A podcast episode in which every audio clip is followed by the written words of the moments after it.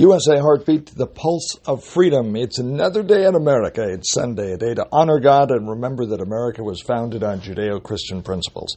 The Bible has a lot to say about persistence in faith and persistence in prayer.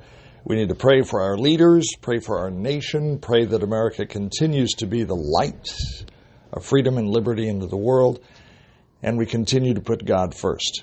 Pray for America today and pray for our leaders. This is USA Heartbeat. I'm Dave Adams, and that's what I think.